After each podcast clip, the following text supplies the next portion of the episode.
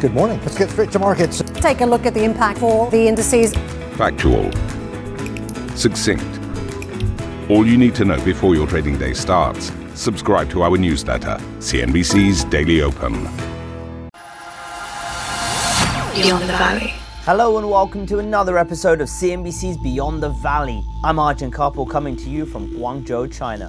So much going on in the world right now. I hope you're all staying safe. And while you're spending slightly more time at home, I'm glad you're tuning in to hear about central bank digital currencies because that's what we're talking about today. The cool kids called them CBDCs. Now, you've probably heard the word digital currency, and what comes to mind is probably Bitcoin. But what we are talking about when we say central bank digital currencies is very different. While Bitcoin isn't issued or controlled by a central authority, CBDCs will be. That central authority will be the central bank, like the Federal Reserve in the US or the People's Bank of China, for example. They will have the power to issue and control this currency. But it's more than just a digital form of, say, the US dollar or the Chinese yuan. The implications could be far reaching for the financial system, the way we interact with it, and ultimately how we use money. There's been a lot of chatter from central banks around the world, and central banks really are key to the financial system in control of monetary policy, the supply of money, interest rates, and a whole host of other things. As financial technology advances, central banks have been looking at the implications for them, and that's how the discussion of CBDCs has arisen. But what are they? How might they look? What are the pros and cons? These are some of the big questions. To discuss this topic, I've got a great guest, Raghuram Rajan, former governor of the Reserve Bank of India, the Indian Central Bank, and an ex chief economist at the International Monetary Fund. So he has a great perspective on this. He is now over at the University of Chicago booth, and one thing he has been focusing a lot on is central bank digital currencies. He's one of the leading authors of a recent paper by the Group of 30, or G30, on the topic called Digital Currencies and Stablecoins Risks, Opportunities, and Challenges Ahead. The G30 is an independent global body comprised of economic and financial leaders from the public and private sectors and academia. So we kicked off the conversation talking about what exactly central bank digital currencies are. Well, at its most simple level, it's replacing what you have in your wallet, the cash with uh, a digital note. Uh, now that could reside on your your uh, cell phone. Uh, it could reside in some kind of a digital wallet, and essentially, uh, it allows you to perform all the transactions you can with your cash with that note. Now, obviously, there are various design issues. Whether it's um, uh, you know the information on who you transact with is being recorded somewhere, who records it uh, is it the central bank uh, or the government which records it, or is it your local bank which issues you the currency on behalf of the central bank? So that's one form. Another form is uh, where you have an account at the central bank rather than having an account with your with your bank. You have an account at the central bank, so anytime you want to make a payment, money goes from your account to uh, the person you're paying their account at the central bank. Now, this is how large entities and large banks transact nowadays. But with computing technology, now you can make uh, it possible for everyone to transact. What's the advantage? If you make a payment, it's a final payment. It doesn't go through many hoops, and uh, and uh, um, it's it's uh, just as banks pay each other. I think that's an interesting point, and I want to come on uh, in a bit about how this might affect the current sort of financial system. But firstly, I just want to ask sort of what's prompted the discussions around central bank digital currencies now? What is something, what's been the catalyst behind it? Well, clearly the technology has improved uh, to the point that you can have these autonomous cryptocurrencies, which uh, basically uh, don't in fact require a central bank, that's Bitcoin, and can be transacted uh, sort of between people with an entire apparatus uh, setting up to make it possible for the transactions to take place, the miners and so on that you, you hear about. Now, that's a totally decentralized currency. Uh, the problem, of course, is that many of these currencies require a fair amount of transaction costs to maintain them. Bitcoin, for example, and uh, a huge amount of energy is uh, in that particular case is spent we also have currencies like uh, like libra or the attempt at at libra which is still in the works which is issued by facebook um, so uh, these are all private uh, digital currencies. And of course, one of the problems with private digital currencies is uh, they're restricted to the network in which they work. And there are also a whole set of issues on, you know, how safe they are. Sometimes these are stable coins, which means the value is is maintained. Uh, if it is a stable coin, then it raises many of the issues that banks raise, right? That you have to support the value of the stable coin in the same way as banks support the value of their deposits. Do they have sufficient resources uh, to provide that support? Are they adequately uh, so capitalized? Do they have adequate liquidity? Essentially, uh, you know, a, a stable coin becomes something very bank-like and and perhaps uh, has to be regulated like a bank.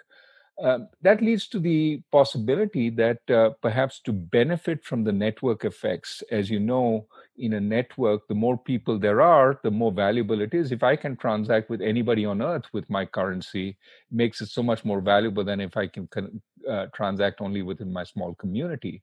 That's why the dollar is so powerful relative to the Zimbabwe uh, currency.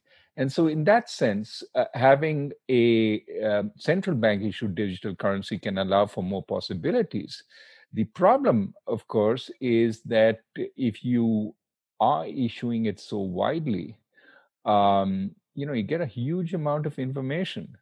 You, um, you know, determine how that information and what information is collected, and uh, that has both benefits uh, but also costs. Uh, you know, do you trust the central bank as much with uh, details on every transaction you make? Should the government know? Uh, the beauty of uh, the cash in our hands is that there it's anonymous, and you know even if you're not doing something illegal, you don't want the government seeing everything you do. On the other hand, from the government's perspective, you know if you can hide transactions from it, uh, it worries a little bit. Can it collect taxes? So, so Raghu, just to lay out for me, you mentioned a couple advantages there. What would you say are sort of uh, the big advantages in favor of a central bank digital currency at the moment? The biggest advantage is lower transaction costs. Uh, that today, for example, if you want to send money to somebody else, uh, and that somebody else, for example, doesn't have an account, uh, it's it's quite hard. And uh, certainly, if you want to send money across borders, it becomes even harder. Um, you you have to go to a Western Union, pay your money, they take a big fee, and then it goes across cross borders.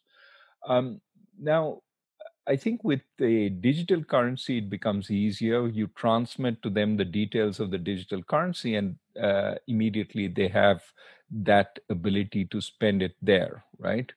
So, uh, so that's uh, that's the advantage: lower transaction costs, and then you know, you so many things become possible. For example, uh, in the Internet of Things, um, you pay for everything uh, that you use, but you you make micropayments well with digital currency micropayments become so so much easier. Uh, if you had to pay half a cent every time you read a new article uh, it would be mind-bogglingly complex to keep track of it and to make payments. Uh, but with digital currencies uh, it can become easier. So those are some of the advantages. Uh, essentially uh, significantly lower transaction costs and uh, I would say the the the additional advantage is you don't have to uh, give anybody credit, right? So, uh, for example, credit cards are an easy way of paying, but uh, today uh, the credit card company has to offer me credit, uh, and you know there's a process by the, by which that happens. with the digital currency, I make a payment. Nobody needs to give me credit, just like with cash uh, so so uh, it offers you the ease of digital um, you know technology uh, but also offers you finality which actual cash offers you. The disadvantages uh, are that uh, you know one is what we've already talked about the accumulation of data with the government. That's a good thing in the sense that the government can follow uh, transactions more closely, there's less illegality, it can collect taxes. uh, it's a bad thing if the government is untrustworthy and uses it for purposes which are not uh, appropriate. Somebody uh, sort of goes through your your data and and uh, derives a whole lot of information on who you are, which you would not want public. So that's that's one uh, concern. The second concern is uh, a huge amount of disintermediation can take place, right? If we all could have checking accounts at the central bank, why would we want checking accounts with your local bank? After all, the central bank uh, offers you finality in transactions, but is also safer. So uh, it could be that uh, a lot of money moves to the central bank and then the central bank has to figure out how to get it back into the economy and the you know main way it gets it back is by you know lending uh, to firms in the same way as as banks do uh, or lending to the government i mean all those things create new complications you basically have the central bank as the main intermediary in the economy and uh, that could be problematic. Uh, why, you know, do you really want the central bank doing all the intermediation? In terms of uh, of what you've just said there, it seems like potentially could have very wide ranging implications for how the financial services um, and the financial system looks in countries across the world. Do you think that this is something that uh, banks would be on board with, just given some of the disruptions potentially to their businesses and business models as well? Well, banks may have no option but to figure out how to embrace it, right? But they could be a very vital part of the ecosystem. Uh, for example, in this uh, G30 report that uh, that we've put together, uh, our, our, thought is that perhaps uh, a reasonable uh, via media balancing these various concerns might be for the central bank to issue a digital currency, but the process of of giving it to everybody and to manage the the accounts etc be given up to the to the banks themselves so it's a two layer system just like with cash. The central bank issues cash but the cash is then doled out to you via atms not on the central bank but atms run by the banks which uh, take money out of your accounts. So if if there is a decentralized process and if the information on how you spend etc is maintained not at the central bank but at the bank level there could be a certain amount of decentralization which is good uh, and and protective of customer interests uh, it also means that the central bank doesn't have to do things like know your customer and so on which uh, would would imply a huge bureaucracy while uh, the banks already have the people to do that, uh, let them continue doing that. So uh, there could be intermediate structures. I think the the whole sort of message of some of this work that uh, we have been doing at the G30 is that it is time that we don't sort of neglect this area, but recognize both its possibilities as well as some of the concerns it might raise and start focusing it on on it uh, in a in a more systematic way from the perspective of the national authorities. And you mentioned that G30 paper, and in that you discuss, uh, say, potential designs of, a of a central bank digital currency. One of those is what you call a, a, direct CBDC, and the other is a hybrid CBDC. Just just briefly outline kind of what those mean, and and have you thought about which might be a better route to go down? Right. So, I mean, uh, to uh, just focus on the main possibilities, uh, they are uh, a wholesale CBDC, which is what we have right now, a wholesale central bank digital currency. Essentially, all the big players, uh, certainly the banks, have accounts at the central bank. Perhaps that could be expanded to a number of other financial sector players and essentially transactions can be accomplished between them at very low cost by central bank transferring money from one account to another account. Now that's that's eminently feasible today. Uh, beyond that eh, are two possibilities. One where the central bank issues the digital currency but uh, it issues them to the banks which further issue them to the uh, to to its customers so, I mean, just uh, for the sake of uh, of conceptualization, supposing the digital currency is a bunch of uh, of numbers, if you if you have that string of numbers, you own the digital currency. Okay, it's a private string. Okay, So the central bank gives that to to to its uh, its banks, and the banks then, when you come for your money, just like with an ATM, uh, they give you a set of serial numbers. These are the currencies that the uh, the notes that you own, and then you go and transact this, those notes, and then there's a process by which they keep track of who owns those notes, just like Bitcoin, uh, etc. Uh, there is a system that could be a system where you know somebody keeps track who is permissioned uh, uh, an authority who keeps track it doesn't have to be the decentralized process of keeping track that for example bitcoin has um, so that's one. That's the um, sort of uh, indirect or or um, um hybrid uh, central bank digital currency. Uh, that's probably how China is going to implement its digital currency. And then there's the uh, centralized uh, central bank digital currency, where the central bank uh, essentially issues the digital currency directly to people who come to its door, and uh, it keeps track of everything. And the concern about the central bank, dig- direct central bank digital currency, is the the banking system gets intermediated, uh, disintermediated and um, you know that um, has its costs in the sense that the central bank now has to has to maintain um, sort of a huge amount of staff to uh, transact with the public to deal with complaints to um, do uh, open accounts know your customer norms and this and that. Um, there's also a concern when the central bank has so much of a role that even if the uh, banking, the commercial banking system um, uh, continues, um, the commercial banking system, uh, its ability to issue deposits becomes more fragile because um, when I have a deposit account uh, and I'm in March this year when there's a lot of concern about the economy, um, you know, uh, I, I, fear that my account may be in jeopardy when it stays in the bank. Um, probably not so much this year as in 2008, 2009. Let's say 2008, 2009. And and when I fear that, I want to take my money out. But if the money is anything sizable, I worry about it being stolen from my home. Uh, I worry about it uh, being burned down. If my house burns down, I don't want to take out all that cash and keep it at home.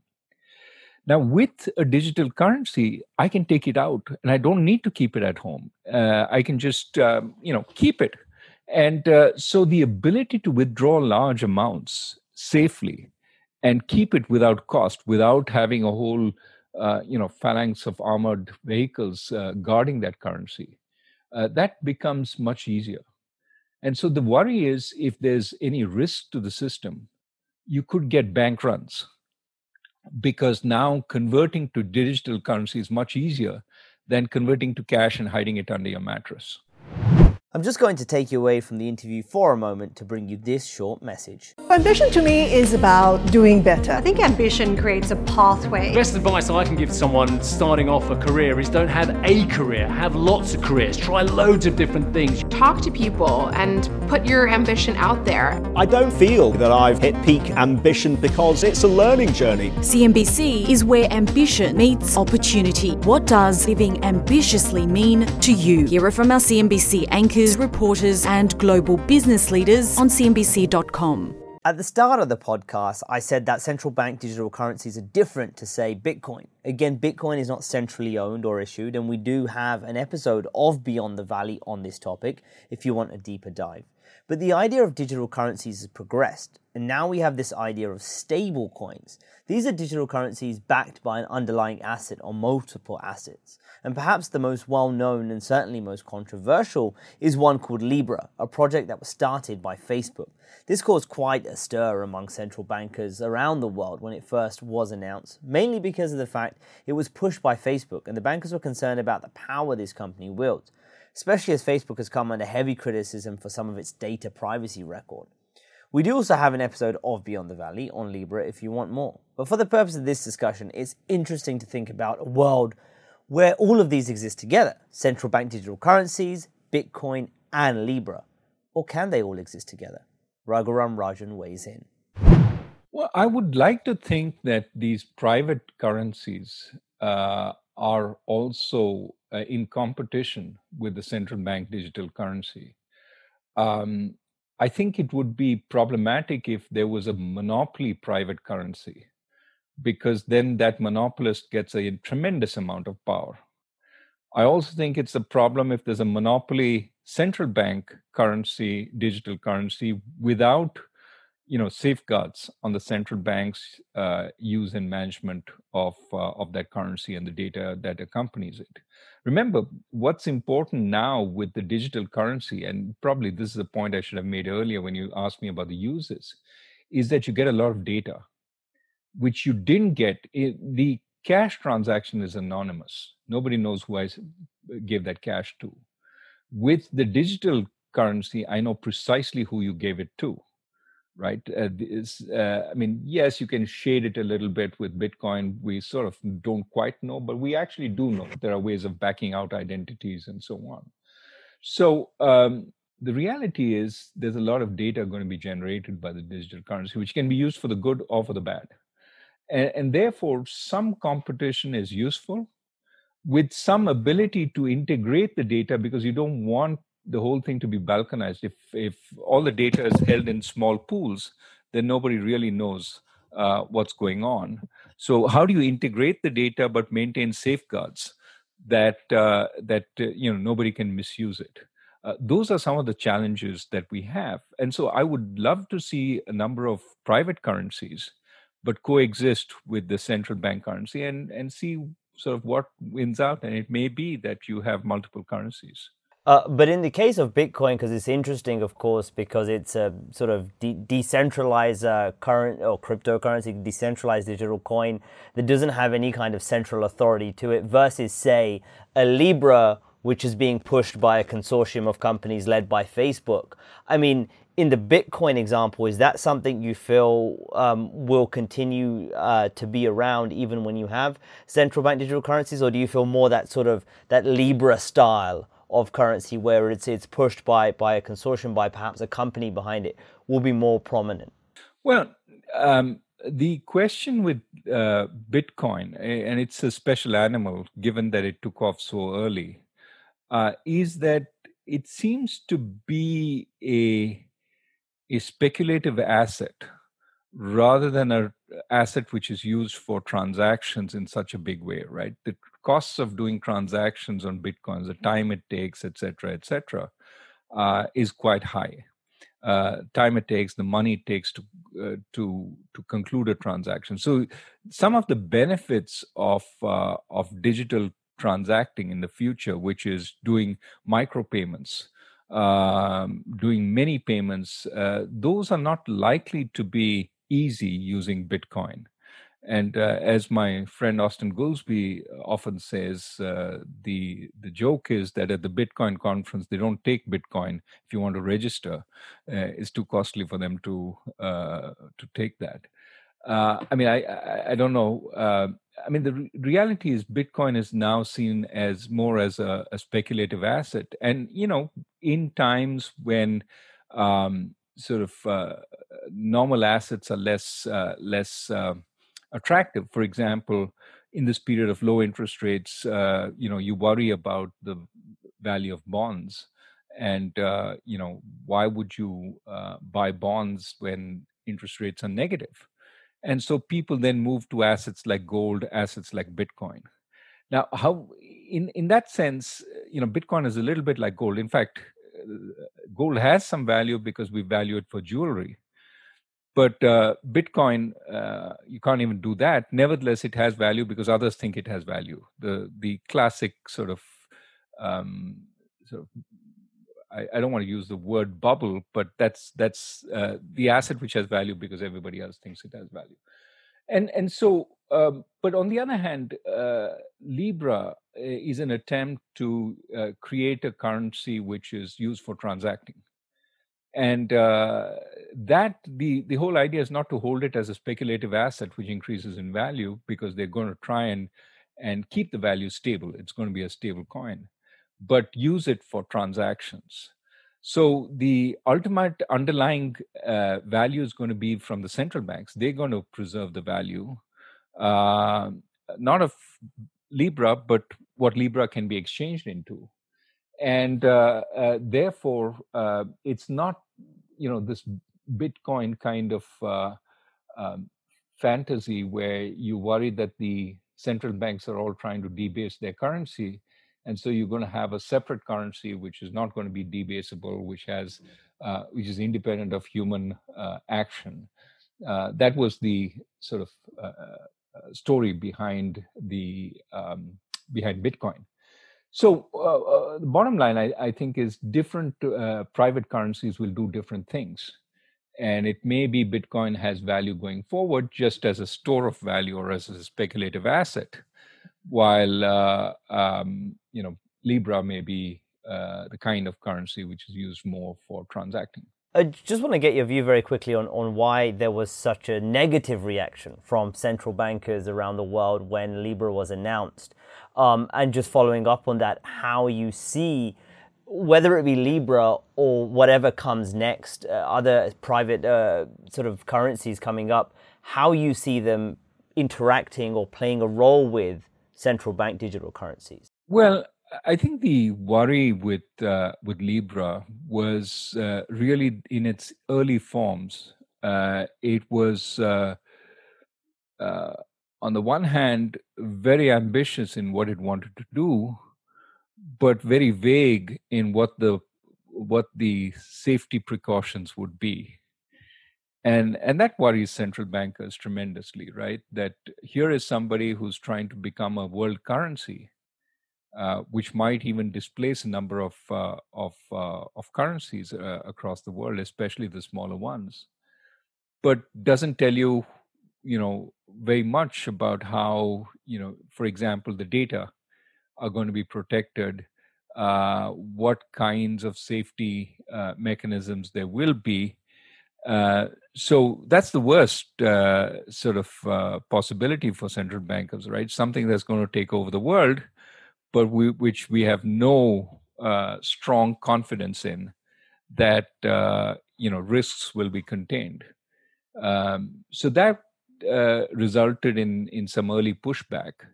I think since then, uh, both the degree of ambition has been become more contained, uh, as well as the details have become more clear what they aim to do and how they aim to uh, to protect it. Um, it still is the case um, that uh, you know, given the controversies Facebook uh, sort of um, has gotten into, that uh, uh you know there is a certain amount of trust building that has to take place before it has um, you know all the doors open to it on the financial side. Uh, central bankers would be very very careful about opening doors until they're confident. Um, but that's that's really uh, that's perhaps why you got the reaction. Uh, Raghu, I just want to get a final uh, question here. In is if you look into your crystal ball, uh, how do you see central bank digital currencies developing? How do you see them playing out, and, and when do you see some major economies begin to implement some of these? I know we've already got China talking about the, the, their electronic payment system and the, the digital yuan, uh, but how are you seeing this playing out going forward? Well, I, I, I think what we will see is is competition among central banks. Um, initially, I mean, there are a large number of central banks talking about it we already have some, uh, uh, you know, some countries coming out with, uh, uh you know, digital currencies. Uh, they're not necessarily the most uh, attractive sort of countries, but but people are trying. and and I think the Chinese central bank is the first. The PBOC is the first major central bank to come out with a fully fledged idea of how it wants its digital currency to be. And I think as countries see it, um, they will start thinking about what they want. And one of the things we're arguing in this this piece is we need some sort of broader global rules of the game. Uh, you know what what are uh, countries going to do with data collected from abroad on who uses their currency? uh, how do you make sure that the usual safeguards on that use are there? Um, you know, uh, just if uh, if um, if uh, somebody uses a foreign digital currency uh, to buy certain services which could compromise them, uh, can they be liable to, to espionage and uh, and uh, blackmail, um, etc. Uh, and those are concerns which are not far fetched in today's world. So, how do you keep those those in in um, that's one set of issues. The second set of issues is what if I'm a small country whose currency is not not um, sort of um, not not trusted, and suddenly everybody starts using um, you know the a foreign central bank digital currency. That's what's called dollarization today. It is uh, limited because you still need to get the dollars in, and you need to use them, and then if they become soiled and dirty and torn, uh, there's no way to get them back. So there are a lot of old dollars circulating in Cuba, for example. Uh, but if uh, the the issue is uh, with central bank digital currencies, that's not a problem anymore. So in the same way as we talked about disintermediation, do you get certain current countries losing the capacity to issue their own currency because they've become either dollarized or yuanized or renminbiized or whatever? So that's that's the other concern. So where are we right now with CBDCs? As Raghuram Rajan said, lots of central banks are talking about them. But it's the People's Bank of China, the central bank of China, that seems to be pushing ahead quickly with this, certainly ahead of other central banks globally. There's also been calls in the US for the Federal Reserve to embark on a digital dollar project. As it stands, this is really in the early stages globally right now. There will likely be a lot of debate. If CBDCs are launched, the financial system as we know it may well be very different in the future. What are your thoughts on the topic? Drop me a line on Twitter at Arjun Kharpal. That's it for another episode of CNBC's Beyond the Valley. Thanks for listening, and we'll catch you next time. Beyond the Valley.